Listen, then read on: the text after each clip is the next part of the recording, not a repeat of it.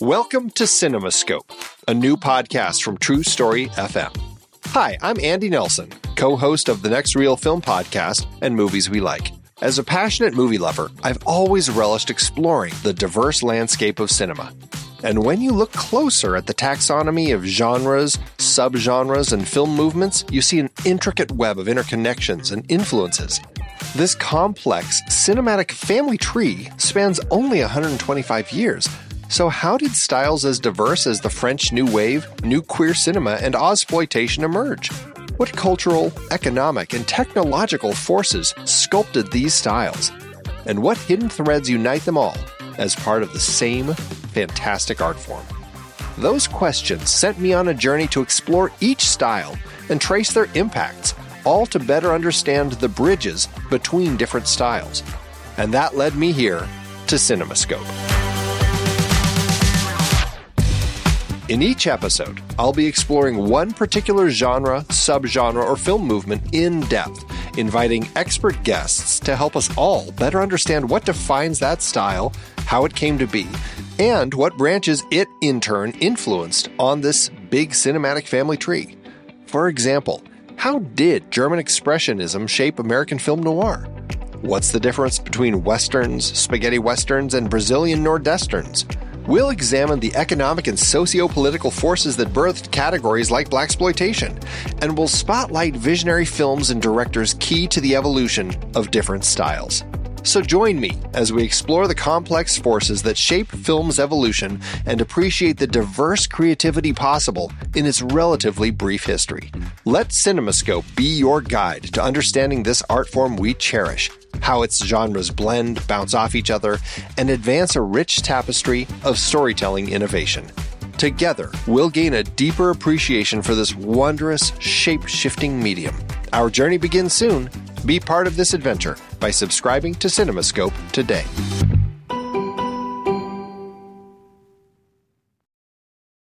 I'm Pete Wright. And I'm Andy Nelson. Welcome to the next reel. When the movie ends, Our conversation begins. the lonely guy is over. So I guess let's jump off a bridge. I'm here. I'm never gonna leave you.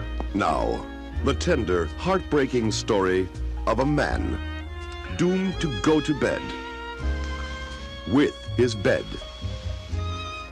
First time lonely guy? He didn't know it, How many in your body? I'm alone. But he was a lonely guy. And he wasn't alone. Iris, where are you? Marilyn! They were everywhere. Marilyn, my love! Where are you, boy? He tried his best to meet women. Working women, First National Bank. Uh, hi, Carol Zoll, please. I'm sorry, she's all tied up right now. pretty women. Do you want to go to dinner? I'm a man. Anything was better than sleeping alone. But he was still lonely. So lonely that he wrote about it. And then things began to change. Nothing like some 80s suicide humor, eh, Andy? You know what this movie felt like? It felt Tell like it, it it felt like an early celebration of incel light. very odd because I was like, these basically this like the lonely guy store. Yeah. I'm like, this is totally like a light Yeah. comedy version of the insanity of incels. That's exactly what it is. And it's really uncomfortable. It makes for a very uncomfortable experience uh, because I'm just so out of touch with with that, like intentionally out of touch with that entire sort of worldview. I struggle with it. I struggle with the media representation of it. And here I am watching a Steve Martin depressed comedy about it. Oh, woe begone. Those are the days. I uh this this was a dramatic re-ranking for me. Uh, how how this was your first viewing? It was my first viewing of this. Yes, I had not seen it before. I, you know, it's funny. I had heard of it, and I think if I had looked at the poster uh, or the cover, Which is terrible. I would continually have said, "No, I don't need to watch that one," based on the image alone because it's so Eh. bad. Meh. Yeah. Steve Martin riding a bike with his dog and a girl pretending to chase him. I don't know. Yeah, what is that? She is clearly about to pivot in a different direction. That is that's what we're about to see. Um, I feel like eh, you know I I was talking to some folks about this movie before I watched it again, and I was trying to explain it, and I was explaining it in uh, thus that this was the mid '80s, and this is when Steve Martin kind of figured out who he was, and it was I, I felt pretty good going into the movie because my memory of it was that this was his kind of sad sack co- entree to sad sack comedy where he is the guy who's sort of inflicted upon and he's super charming and you you the the peak of this sort of of sad sack comedy is for for my money father of the bride uh, where he's just inflicted upon. Everybody is doing he's just trying to get through the process. It's hard and he's just trying to get through the process and it's funny and some of it's awkward, but and there are people who make fun of him and that's kind of what the lonely guy is. It was his first chance to do that. And my memory of it was very positive and uh I I uh, this was the longest movie experience I've had in recent memory, and I just watched The Irishman. Uh, this movie took forever to get through uh, because I just it it was uncomfortable and just not not that kind of sweet sad sack humor that I remembered. It just every joke was flat for me. I I think my reaction to it was a little better than yours but I I feel like it was because it had been tempered by having heard from people about exactly what you just described. And having heard that, I'm like, okay, I, I know going into this, it's going to be that. And I ended up from my reaction finding a, finding a little more humor in it. And I still have a lot of issues with it. And I don't think it's necessarily a film I would return to. But I think there were some interesting ideas and some interesting moments and stuff that that uh, I don't know if saying that they worked is the right thing, but I think that they were uh, interesting experiments. I guess we'll just say. Here's a silver lining. Here's a silver lining that we don't have to change our very first topic, and that is will the next Steve Martin movie we watch involve a guy looking for sex?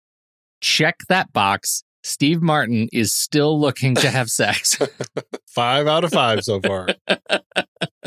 Holy cow. Uh, yeah, yeah. He's but he's he is weirdly um less offensive in the in the hunting than he is in other movies? I think so because I mean he starts in a relationship that's not working yeah. and that's weird. yeah. Yeah.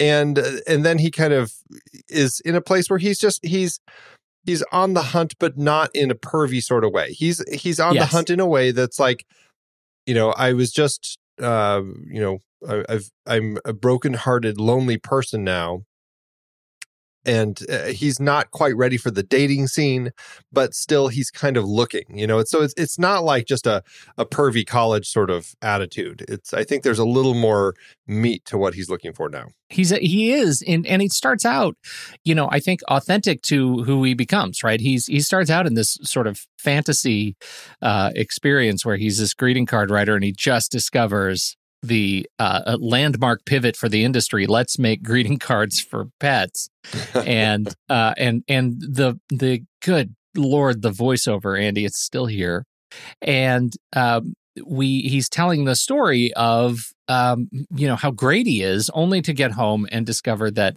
uh, in in fact his girlfriend, live in girlfriend is, or he's the live in boyfriend in her apartment, is already in bed with a dancer named Juan. And he just climbs into bed with the two of them and have a very awkward conversation.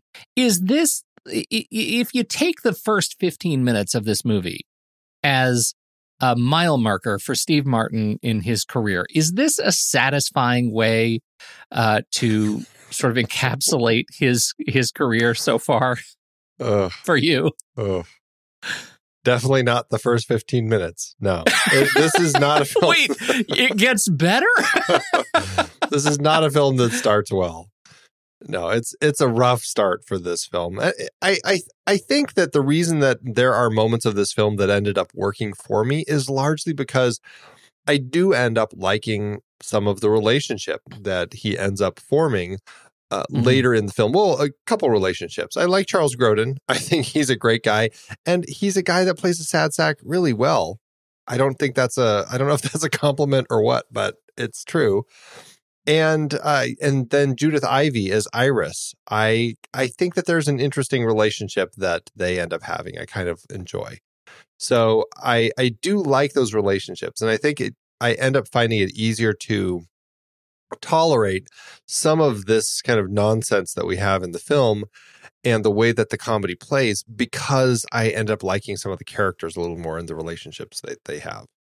This, I think, is the central challenge of the film, Andy. And that's why I open up with these first 15 minutes, because I think it sets the bar for the expectation of the movie. And then everyone that comes into his life after the the uh, the opening of the movie is a more interesting character for me here. And I, and I think that that may go credit to Neil Simon, maybe to Arthur Hiller, um, but uh, these sort of participant characters, these B characters, uh, are, uh, you know, Charles Grodin for me is a better sad sack than Steve Martin, right? He is funnier, he is more believable in the role, uh, and uh, far more intriguing. Every time he leaves the room with a fern, I am interested to follow him and see where he goes. And so uh, it's I find it sort of frustrating that oh I'm going to hang out with Steve Martin's more okay. That's fine. That's fine. Let's see where it goes. Uh, and same thing with the relationships. And I think this this is a, a, a, maybe a separate conversation when you look at these relationships. But the the chase, right? The the sort of sliding doors, missed opportunities angle, where he he's continuously losing her number is that a rewarding chase? Or would you rather just see you know learn more about her and her five ex-husbands? Like she she's i think judith Ivey is also fantastic uh, and and funny. Um, it it is to to my eye, uh, eh, the movie breaks down because of all of their relationships with our protagonist. And I don't know if that's a problem of this sort of lightweight book, the the Lonely Guys, whatever Lonely Guys Guide to Life, or or whatever they call it, uh, Lonely Guys Book of Life by Bruce J. Friedman, uh, or if it's uh, you know uh, suffering through the adaptation process or just rushing to get it produced. Whatever the case, it, it's it's actually Martin in this movie that makes it worse. Interesting. Ah. Interesting. I didn't feel that. I I kind of uh, yeah. I don't know. I liked some of the elements of him with these people. Like I loved the stuff with him constantly losing Iris's phone number. I liked the way that that played out. And uh, I, it worked for me yeah. watching him hang out with Grodin or hang out by himself and trying to adapt to this lonely guy lifestyle where you have to go shop in the lonely guy store and buy things. So yeah, it's so it, it it was like absurd comedy in a way where sometimes it worked. And I I could I don't know the fact that Neil Simon is did the adaptation. I, I was a little confused because there was an adaptation by Neil Simon of Bruce J. Friedman's book, and mm-hmm. then Ed Weinberger and Stan Daniels wrote the screenplay of the adaptation. I guess. Right. I'm not exactly right. sure how that works, because it feels like the adaptation would have been the screenplay, but maybe it's because this book is one of those books that's like uh, the uh, whatever it is, the Iris book that adaptation was adapted from. That really yes, isn't right, right. a narrative piece, but is more just like if you're lonely, try this, you know, and maybe that's how the book is. Neil Simon took that, adapted it into an actual story about a lonely guy, and then these guys wrote the screenplay. That's my best guess because I, I, I have tried finding some information about the book, but haven't been able to find much it is a this rags to riches story that comes out of it, right? This this story of this guy who, you know, has no relationship and he is oh Cinderella without a, a prince sort of a thing, and then he gets famous and has lots of meaningless relationships uh, sort of one after the other, and he makes some money, and he's he's uh, suddenly a popular guy. But it turns out that his, uh, you know, it was the original relationship that was going to be the best one, and it, the money doesn't matter. And she's got her own fair share of anxieties and frustrations and fears. And I, I do like the premise of their relationship, and I love that they made her not not weak but goofy um, to to sort of match his patterns of goofiness and and actually make it so that he can fill um, uh, sort of fill a role in her life right? That she's i mean she comes with this bucket load of divorces and um, you know she's she's afraid to go to the bathroom by herself in a restaurant because she's that's how one of her husbands leaves her uh, when she turns her back he's gone. So they end up going into the bathroom together. Like it there are some really cute moments and um, so I, I think this one like the last one is is a movie that I'm I, I, well, I, say, I, should say like a lot of the movies in these Steve the Steve Martin series so far, they're movies I'm kind of rooting for uh, that that I want some some more substance uh, to it, but but I I still I still struggle. I still struggle, well, even with Loni yeah. Anderson. even with Loni Anderson, even with Merv Griffin again, even or, with Merv Griffin, or right, Dr. Joyce right. Brothers. Oh, what Andy. Okay, since you brought you brought up Joyce Brothers, is that the ultimate dated punchline? it worked. It, it is dated, definitely. I mean, this is one of those films that is taking very current elements and putting them into a film. And if you don't know who Dr. Joyce Brothers is, I mean, yeah, I, I don't know. To a certain extent, it doesn't matter because you meet her on a TV show. She's one of the guests on the show on the couch with him and then we see her so you know she's somebody famous even if you don't know who she is. And then at the very end you see that now charles grodin is with her. So i guess it it could still play to a certain extent but it works so much better when you know who she is. It it does. And and i think it was even maybe uh i, I don't know it, it, was it dated for for 1980 for 70, me yeah. in 84 uh, I didn't see it in '84, I'm sure. Uh, but uh, I just wonder. By the time I saw it, I was like, I, you know, was I thinking about who Joyce? Probably. I probably knew exactly who who Joyce Brothers was. But she's she is an amazing person, right? As a psychologist and an advice columnist, I mean, she was she has has been a a personality for a long time. Uh, and in this is an interesting little bit of trivia that I did not know. In 1955, Dr. Joyce Brothers uh, became the only woman to win the top prize on the American game show the $64,000 question, answering questions on the topic of boxing, which was suggested as a wow. stunt by the show's producers.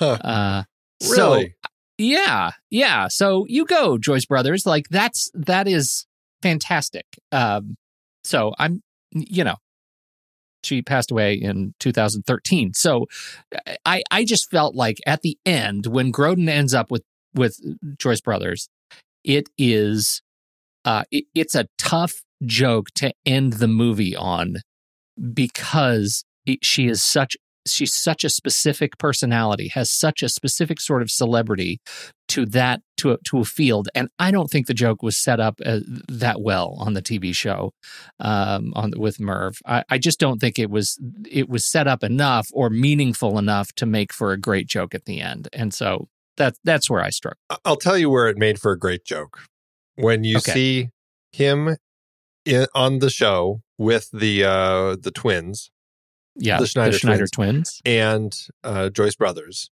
and then it cuts to him in bed and you see him with one of the twins and it pulls out and you see him with both of the twins and it pulls out and you see him with both of the twins and Joyce Brothers. you know what, Andy? You are right. That is the the payoff of the joke. You're right. I get it. And and in fact, I think I am I have been corrected now because in fact, Grodin ending ending up with her is not the payoff of the introduction of her on the show. It's the payoff of her being in bed with the twins and right. and Larry. Right. That's the that's the setup for the joke at the end. I okay. I have been convinced, Andy. Well done. that made me laugh out loud. I like that was just a great and it was so easy. It was such an easy comedy Yeah. beat, but they pulled Right. it off so beautifully. I had a good old chuckle with that one. Uh, how hard were you laughing? And I mean laughing out loud at the old suicide bridge, watching the bodies fall in front of the camera.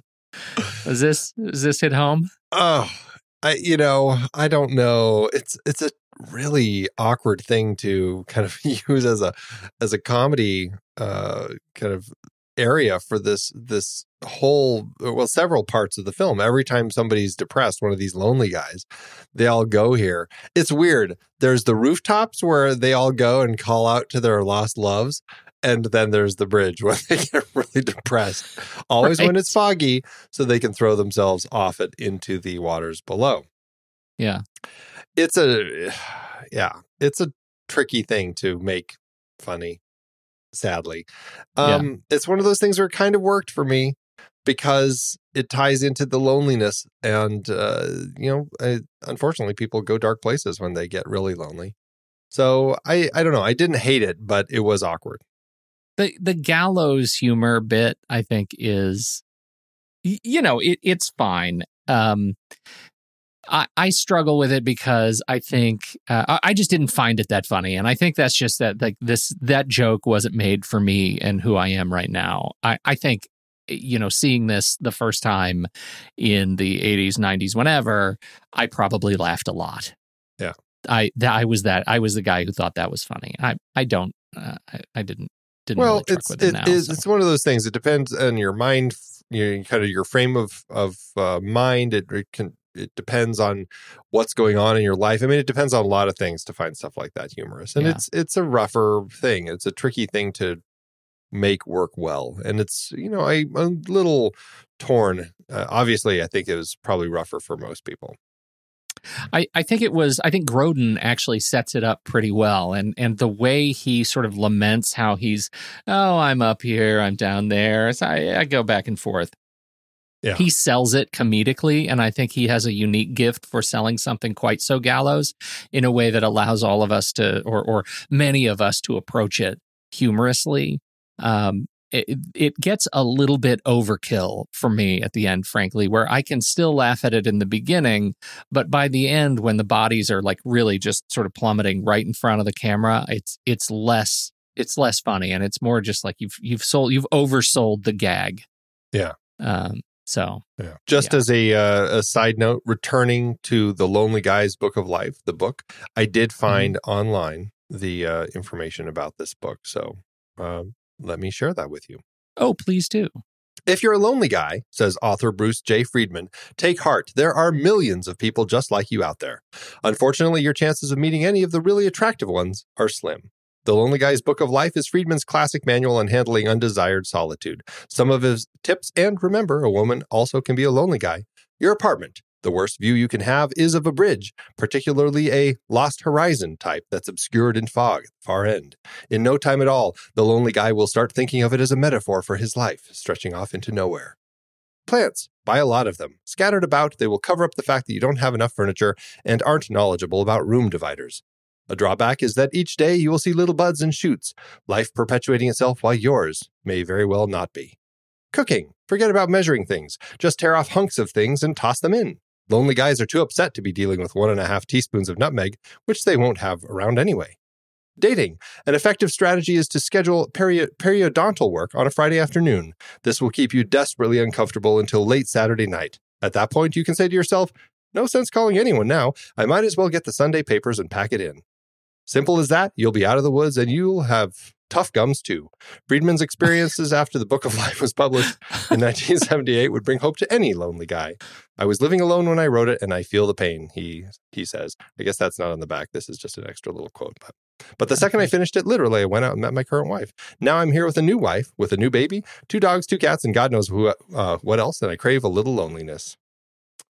There you go. huh weird that's a that was a weird turn at the end Yes. right. god i wish i Unquote. yeah that everything i wanted I, it turns out i didn't i need a fern I need a, hey I i need a i have a little bridge. Right. I have a little follow up too, which, and this is more about Joyce Brothers because turns out Joyce Brothers, Uh-huh. what? So I'm sitting here. I just read you that thing about the $64,000 question. Yeah. $64,000 question. Andy, does that ring any sort of bell to you? The $64,000 question, should it ring a bell to me? I don't know. Why? It was, Andy, a quiz show.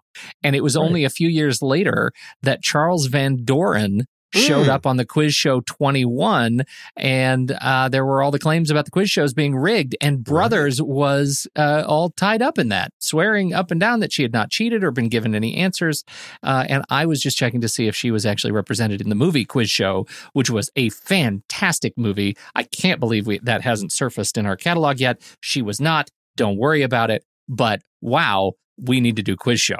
We see do. how see what i did there? I came right back around. All right You know, I will just say Dr. Joyce Brothers, she was in movies from 72 through Yeah. 2002 as herself, like uh, almost Yeah. always as herself. So so even if you didn't recognize her from the film, you may have recognized her from many of her other Many other movies. cameos. Clearly, Right. she Right. had fun being in films and TV projects, and a lot of them were kind of the goofier sorts of things, like The Naked Gun, like Troop Beverly Hills, Married with Children, Loaded Weapon, Spy Hard.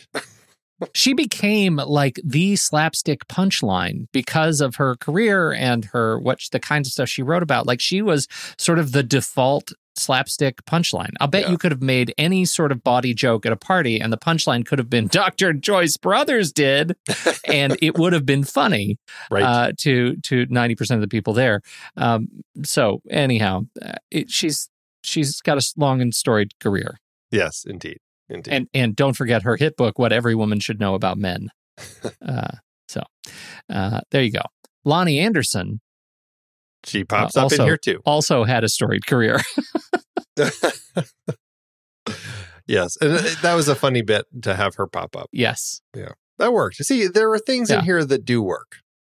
totally Yeah. absolutely. I you know you're right. I agree. And and so and and again i think i stand by my premise that uh, there are many things in here that do work. And the challenge for me in almost all of them is is steve martin. Even though i would say in the defense of steve martin that his he is you can tell he's on the journey to the everyman kind of sad sack comedy genius that i feel like he ends up being. And i i do like that effort right? It's much less of a character piece than the movies that we've seen very recently right? It's much less of a Yeah. of a like him taking on uh Well, you know When you say a character piece, you mean like playing a big, broad character, exactly not a character piece Yeah. like exploration of a human being character piece. D- Absolutely Yeah. true. I mean, more of a yeah, more of a, a stereotype. Yeah. kind of. He's he's putting on a big role, and uh, even the big comedic role, like the jerk. Like we don't we don't have him doing that. I feel like we get to see through and maybe get a sense of who he is, uh, and and a sense of his his range, and and so that that's a very positive thing. It's a very positive thing. to That's a good point because that. This really is the first chance we get of seeing him playing in a comedy where it's just a very straight character that Yeah. he's playing. So that is a nice so so I mean to that point all of the films that we have seen Steve Martin kind of in so far early in his career each are doing something a little different and so it, it's uh, it's clear that he is taking a a pretty measured path as far as what he's choosing so that he can do a variety of different things Yeah. in each of the films. Right, right. This is the first one where we don't get an affectation. Yeah. Um, and and in this case, the film, the the affectation role is actually played by you know Charles Grodin. He gets the kind of uh, the big broad thing, even if he's playing kind of a you know whipped introvert Yeah. s- sort of uh, uh, character. So I I actually think I think that's that's very positive. That's a good thing. What did you think about the dog?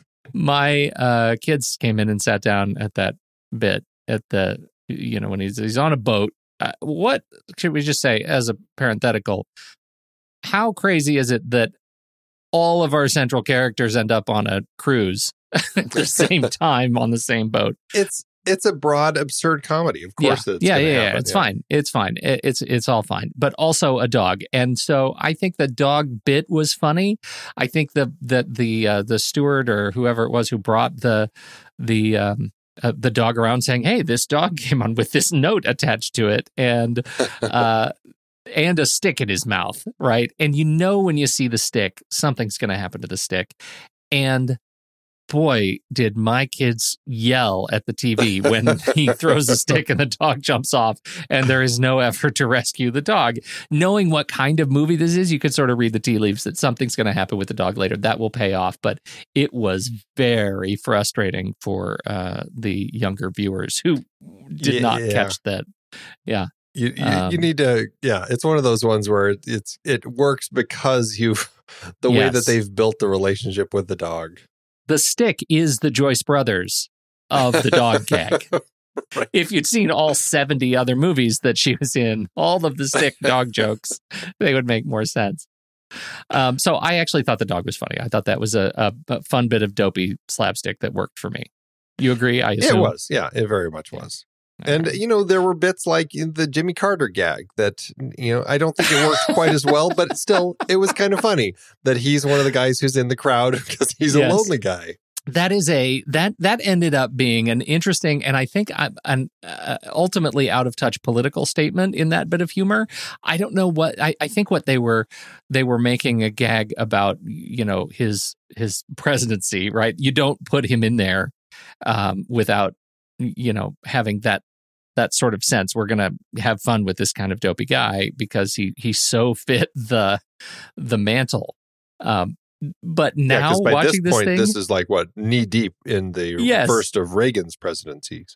I- exactly right and and now what we have learned watching this movie uh decades later is that jimmy carter has had an extraordinary and storied career uh and he is an ex- an incredible humanitarian like his he has actually uh f- you know lived up to um you know uh, far more than his the cloth of his presidency ever did uh, Yeah, and, right. and the challenges that he had at office and so i found that really funny like oh that's that's a joke that didn't land uh, thanks to the annals of history so Right, right, right. But you can Uh, appreciate it for the time because clearly there were thoughts totally. about Jimmy Carter and his presidency back then. Oh, absolutely. Yeah. Absolutely. And we're making, you know, that's the the equivalent of us making I, I would say probably what Clinton jokes uh at this point. Um and and writing, you know, uh Clinton Oval Office jokes and Oh, I think it, it would if it was that recent, it would be Obama. Joe. well, you think that you think Obama is would be ours? Well, I'm just saying, if timing wise, are you? Because I mean, you know, Carter was president right before Reagan, and this was the you know 84, so it's it's Mhm. just the president right before. Uh I I'm just saying that like You're just I saying think Obama's Carter not funny. No, Obama's hysterical, man. Don't you go there. That dude can joke. He knows how to drop a mic. He, he knows how to drop a mic. Uh, but I'm just saying, in terms of our generational connection to a president that we make fun of, I think for us as Gen Xers, that is Clinton. And I- there are, and and I would say I probably argue Bush. Also. Neil Simon and yeah. You're right. Bush is easy money. There's a whole movie about how I- easy it is to make fun of him. and and I really look forward to um to the movies that the the the stone cold slapstick comedies to come from the millennials. If if anyone is capable of doing it, please rescue us. Uh, okay, so um, that's Carter. Where where where where do you go from Carter? I have a strange little uh, rabbit hole that I went down. Oh, tell me. Well, because he calls he, he calls the number, and it is a it's a phone number with a letter in it still. And I was like, well, that's weird. This is the 80s. I thought that was done with.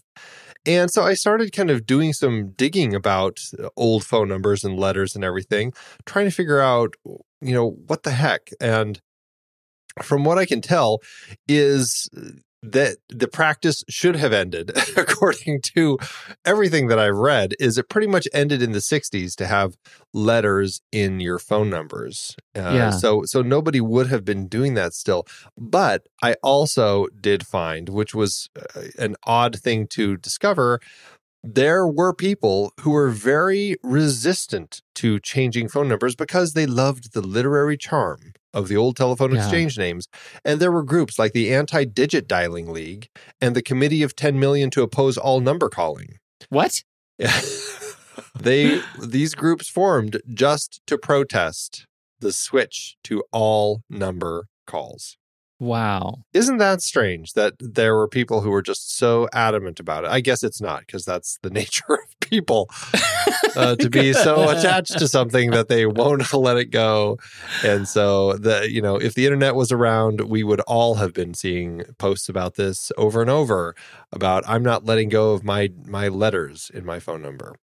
Wow. Did you did you belong or did your parents belong to the committee of 10 million to oppose all number dialing? They did not. No, my parents, are you kidding? My dad had like the first briefcase cell phone, like mobile phone. He was always uh, on the cut. Like if, if he would have, he he was a cord cutter before there were cords to cut. He was he was so into it, and so I never had that. I I remember, you know, the yeah. Um, you know, Murray Hill five nine nine seven five. Like Right, I right. just remember it. I remember it from from TV shows. I I you know I know that it has to do with these exchanges that have limits to the number of subscribers that they can have in any particular geographic region. I don't. I, I know that it has to do with mnemonics, like what the what the letters and words end Yeah. up being. I I don't know the history of of dialing well enough to to say it. It is quaint.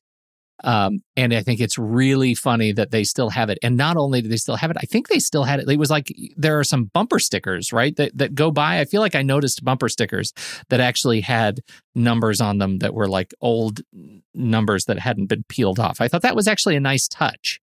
I uh, I was just really perplexed by it in this film, trying Yeah. to figure out are they doing this as a way to say let's you know let's look back at earlier times Mm-hmm. you know what was the point of doing this if nobody was using these phone numbers anymore or just you know people who are set in their ways perhaps uh, you know i don't know it was just Yeah. strange to me that that that actually uh, was something that they used in this film that Yeah. seems to take place present day. You know, there's nothing in this that says, you know, this film takes place in 1960. Uh, okay, Andy, let's talk about Arthur Hiller, can we? Good old Arthur Hiller. Yes, we can. When I talked to you, when I said this is an Arthur Hiller movie, we should be excited about that.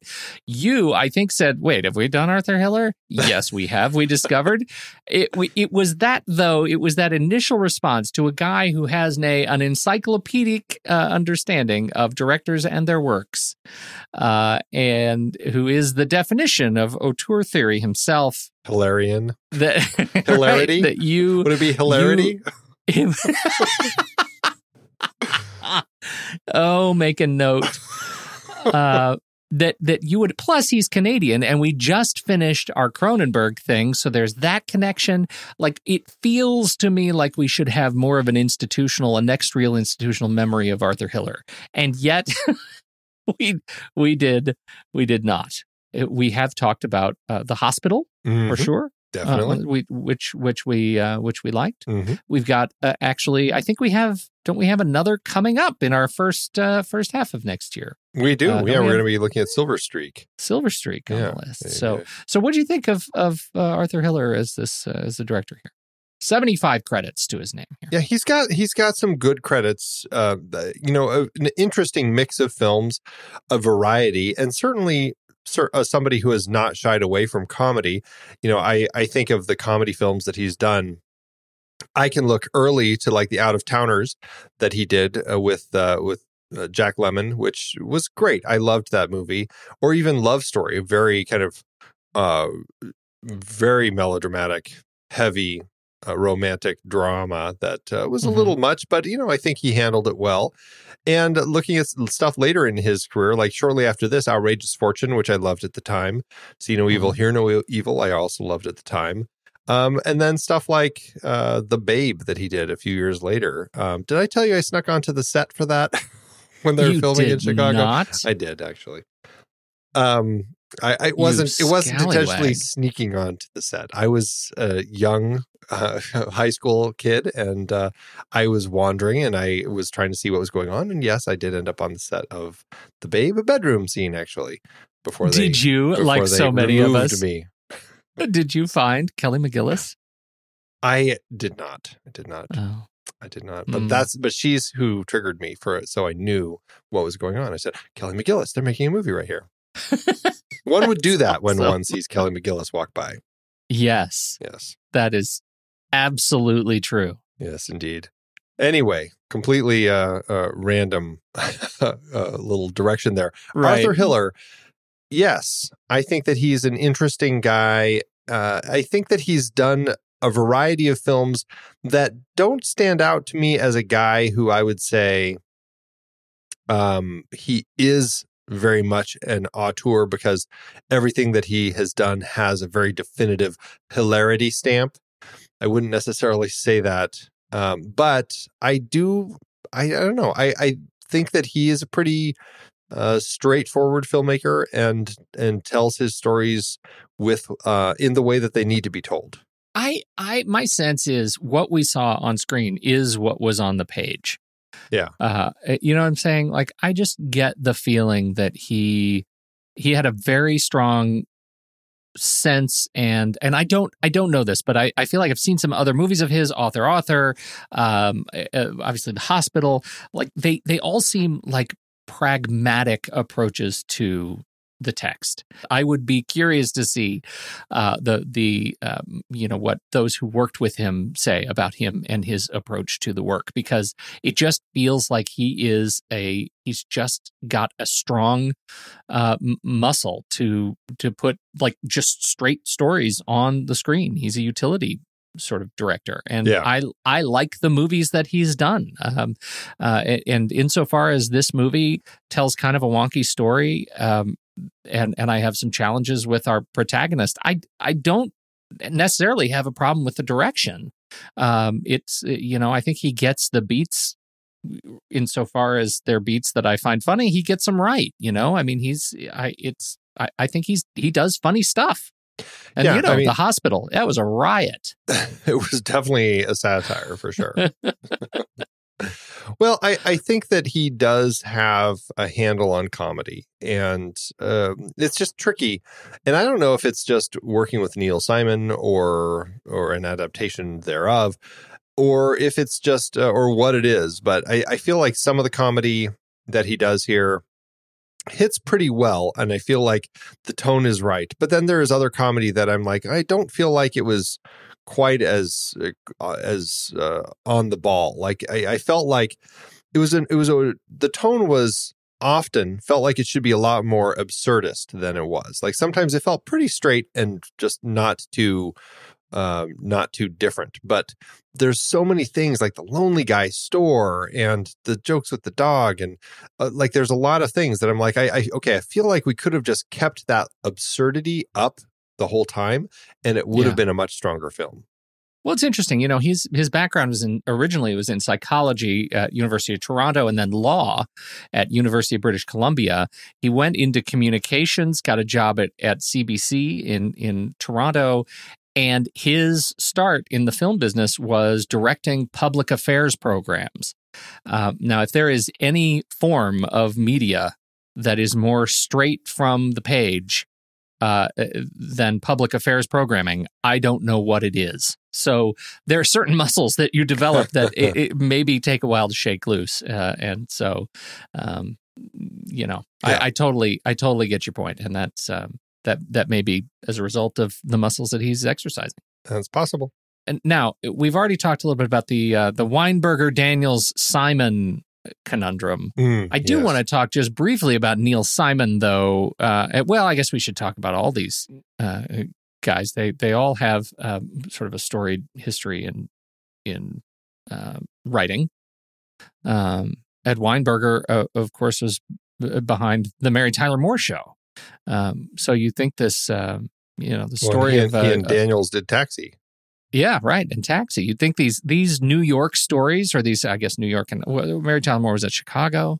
Uh, Uh, anyway, these big city stories, um, you know, they they absolutely have a sense of absurdity that you're talking about that um, that that I think we're wanting more from in this movie. Like these are guys who write about the absurdity of big city living. and I did. I, that was a note of mine. I'm like, it feels like there are a lot of in jokes for people in New York City.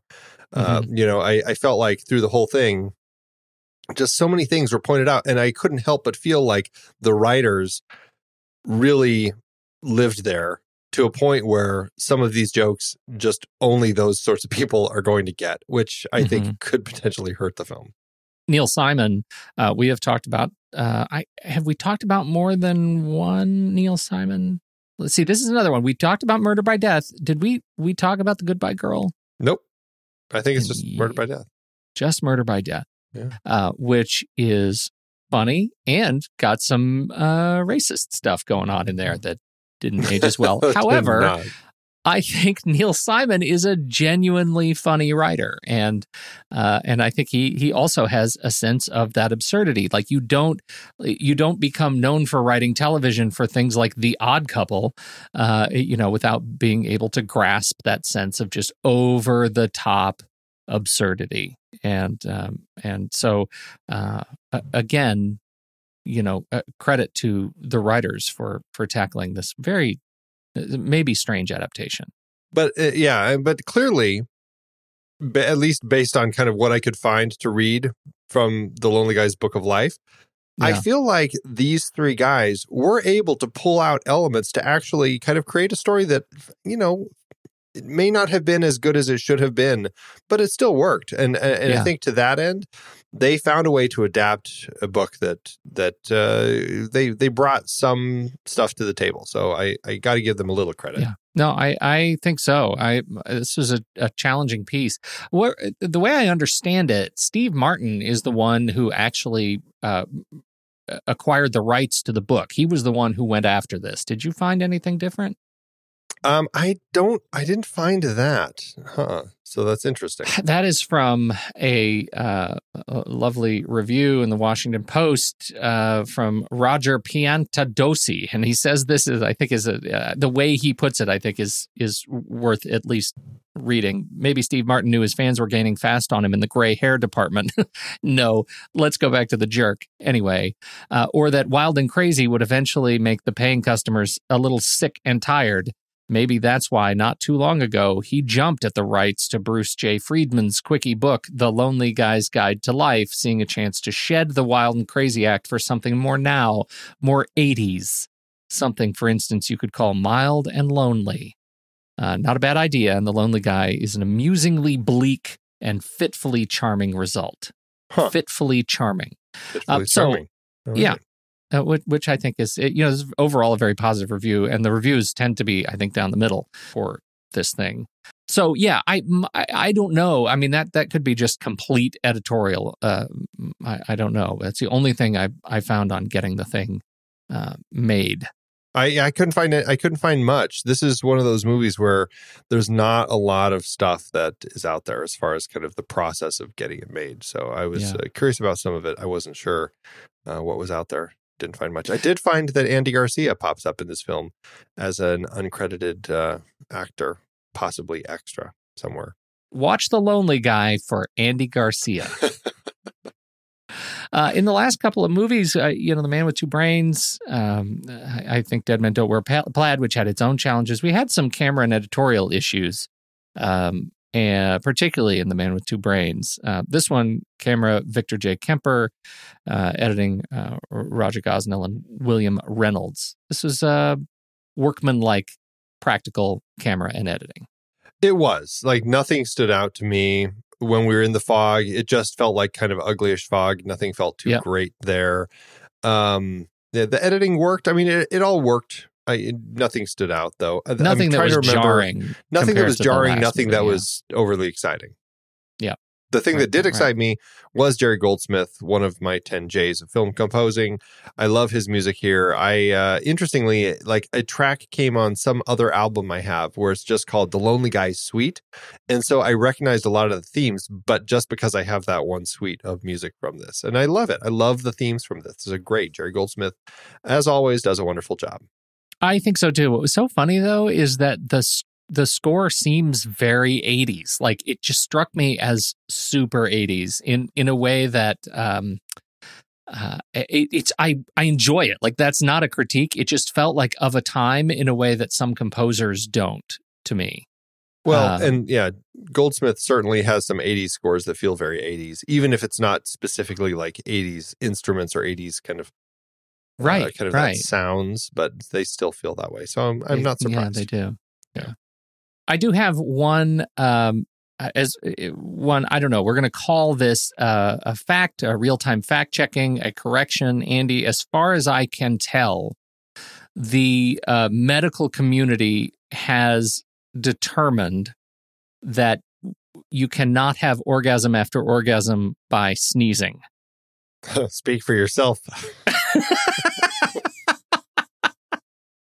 You know, I got to tell you, I didn't know where you were going to go with that joke or that setup. I didn't know where you were going to go. You didn't let me down, Andy. You did not let me down. Speak for yourself. Oh, that's right. Yes, we need to put that on a shirt. Intern, get on that. what did, What did you find? You wanted to share something. no, I didn't actually about that. I assumed Oh. you were going somewhere else. I had a note that wasn't about that, but I appreciate you bringing that up. Good. Anyway. No, let's pivot. Yeah, please like, get "Please." me out of this. switch. Um, I didn't know this, but Steve Martin is uh, an actual runner in real life. And for the running scene that we have toward the end of the film, as he's running all over the city because the the traffic is all tied up, uh, he actually runs across the 59th Street Bridge over to Queens.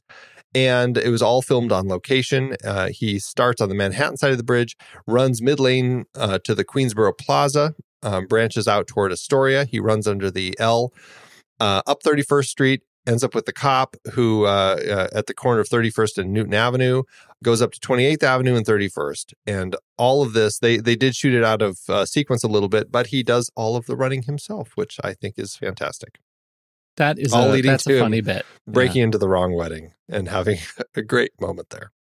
also a funny bit. I wonder how uh, I, I wonder how hard it was to actually shoot that for for Steve Martin at that point in his career.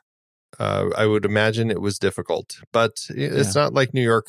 Uh, you know, it's not like the first time they've closed their streets down uh, for yeah, movies to film. exactly, exactly. Uh, okay, how to do at the box office? What'd you find? Well, unfortunately, I could not find any information for the budget of Hiller's first film with Martin. The only thing I did find relating to the budget was that the film was a bomb at the box office, which tells me the earnings came in far under what it cost to make. The movie did open January 27, 1984, opposite Woody Allen's Broadway Danny Rose and Gregory Nava's El Norte, plus the genre film Slayground. Even with a January window, the movie could not crack the top 5 for the weekend and ended up only making 5.7 million at the box office or 14 million in today's dollars.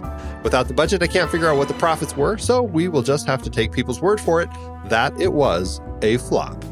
Well, that's unfortunate, mostly for your spreadsheet, which I know does not suffer holes easily. Uh, no, uh, but at least it will not be sitting lonely because it's not the only one to have suffered Yeah. that fate. Well, you know, it was a tough rewatch for me. It was a movie that I I wanted to stand up to my memory, but my memory, I'm getting used to it not being a, a great servant in terms of Steve Martin movies, and so, um, you know, insofar as I think this had a lot of potential, I was rooting for it. Struggled with our protagonist character, but overall, it's got some funny jokes and and uh, it and some stuff that was dated and didn't land all that well. Yeah, it's it, it was one that I enjoyed. I didn't love. I I think it's one that I- I find enjoyment in because there are parts that worked really well. I think as the sum, it's I struggle a little more with it. Well, I think on that, uh, Andy, let's let's take it to Flickchart. Let's do it. Head over to flickchart.com uh, slash the next reel and you can see all the movies that we've talked about on this very show if you sign up for your own account you can swipe over in the show notes tap the word flickchart it'll take you straight to this movie where you can add it to your own catalog and see how it stands up to ours First up, The Lonely Guy or Scanners. 100% Scanners. Yeah, scanners. Man, I, did you remember me telling you I love that movie? I do remember that. I str- struggle with it, but it's still, I would put it Uh, on first. All right. The Lonely Guy or more Cronenberg, Rabid. Rabbit. I'll, I'll take The Lonely Guy. You will? Yeah, I think so. Okay. You, you, what the hey who, Andy? Let's take it to the mat. Here we go. All right, here we go. One, Two, two, three. three. Paper. Scissors. Sorry. Man, if there is ever a time to get a 2001 re rank, it's now because I am in the hole. you are. Yep, yep, you are failing. All right, The Lonely Guy or Princess Mononoke. Princess Mononoke. Princess Mononoke. The Lonely Guy or the Girl Who Kicked the Hornet's Nest. Girl who kicked the hornet's nest. Girl Who Kicked the Hornet's Nest. The Lonely Guy or Compulsion. Uh, compulsion. Compulsion, indeed. The Lonely Guy or The Host. The host. All about the I will host. say- you won't. I will say You'll the say the lonely guy. Of course. I will the, say the the lonely guy. Try it again. the, The Lonely Lonely Guy, Guy. or Uh, or Christmas in Lonely Guy. July. yes. Uh, Christmas in July. Christmas in July. The Lonely Guy or uh, another Steve Martin movie, The Jerk. Ooh, Uh, the jerk. I will say The Lonely Guy. Okay, you can have it. wow. Okay, that's easy. No arm twisting here. Mm. The Lonely Guy or La Femme Nikita. La Femme Nikita. I will say La Femme Nikita. She was also a little lonely. All right, well, that puts The Lonely Guy in spot 321 on our chart. 321 out of 430 puts it at about 25%. 25%. All right. So when I started out, this was at 244 on my flick chart. Where did it land on yours? It landed in 3690 out of 4254, about a 13%. Okay. So we Pretty low, in- considering yeah. I enjoyed it still. Yeah, we ended in about the right place, which was, uh, uh, you know, for me, 1274 out of 1419, which was a 10%. Uh, so if I were to go by the algorithm for letterboxd.com slash the next reel, this should be a half star movie, uh, according to the star ranking at Flickchart. That seems a little low for me. Um, for it, it really is a middle of the road movie, I think, after our conversation. And so out of five stars, I'm going to go with two and a half. Two and a half stars. Is there a heart? I, I feel like I feel Okay. like there should be a heart for this. Yeah. Yeah. I'm going to give it a heart for Charles Grodin. I Mwah. considering it's at a 13% for me, it still ended up at a three three and a heart for me. Okay. Three out of five. And I think it's just there were like some jokes that really clicked for me and and some relationships that I really enjoyed, even if the film did have a lot of things that it was uh, just fighting against uh, me on. So Where do we go from here, Andy? we are going to be wrapping up our Steve Martin series with his fourth and final collaboration with Carl Reiner, All of Me, which also comes out in 1984. Uh, it's going to be a Steve Martin, Lily Tomlin uh comedy. It'll be a nice way to wrap up this series. Memory's pretty strong about this, all of me, Andy. Me too. Okay. Well, I'm looking forward to revisiting it and uh, chatting about it next week I'm really nervous. when the movie ends. Our conversation begins.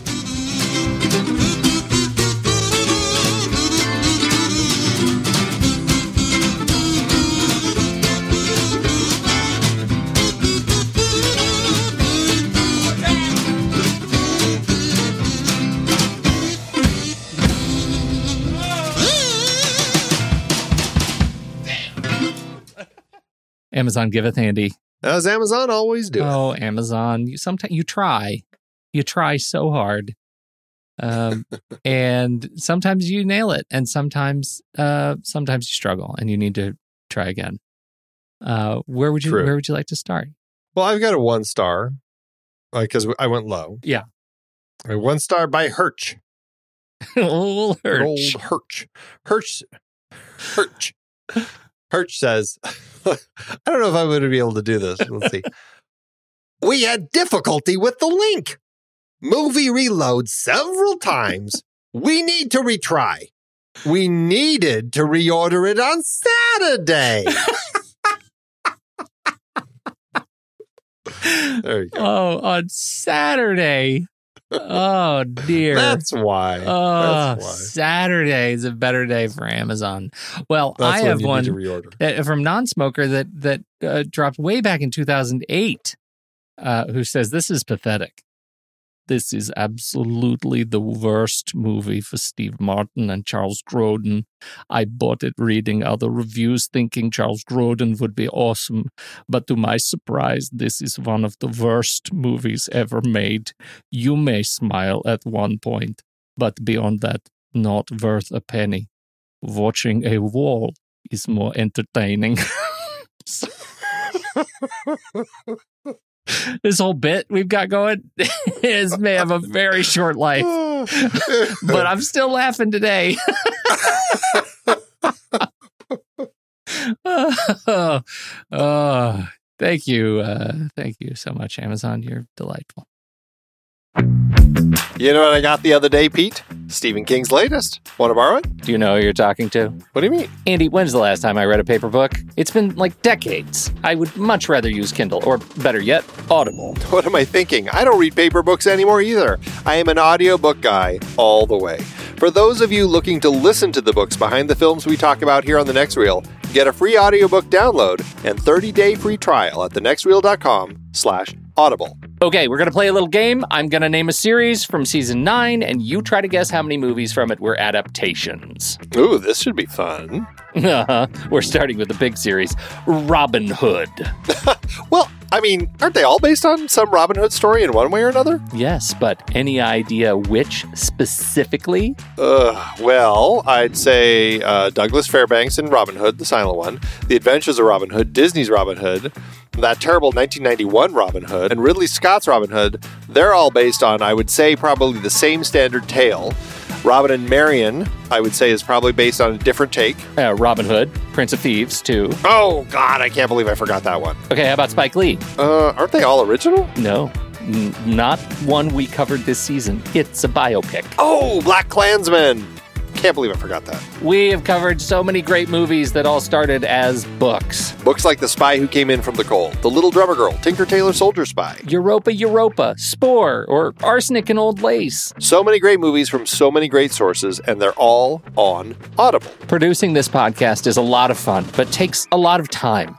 We've dropped the dynamically inserted ads because they're so annoying and have no connection to our content. Plus, they just jam those things in wherever they see fit. We listened to you when you said you didn't like them, so now we're directly appealing to you, our dear listener. Please consider an Audible subscription to help support the Next Reel and our family of podcasts. I have been using Audible along with my family for decades now. I love it, and I have read hundreds of books through it. I couldn't be more pleased with their service, and I know you'll love it too. Head to thenextreel.com slash audible and get your free trial. It really helps us out, and you have a world of over 200,000 audiobooks open to you. So much great material available. Dive in with a free 30-day trial at thenextreel.com slash audible. Start listening to amazing audiobooks of your favorite movie source material with your first free audiobook today. That's thenextreel.com slash audible.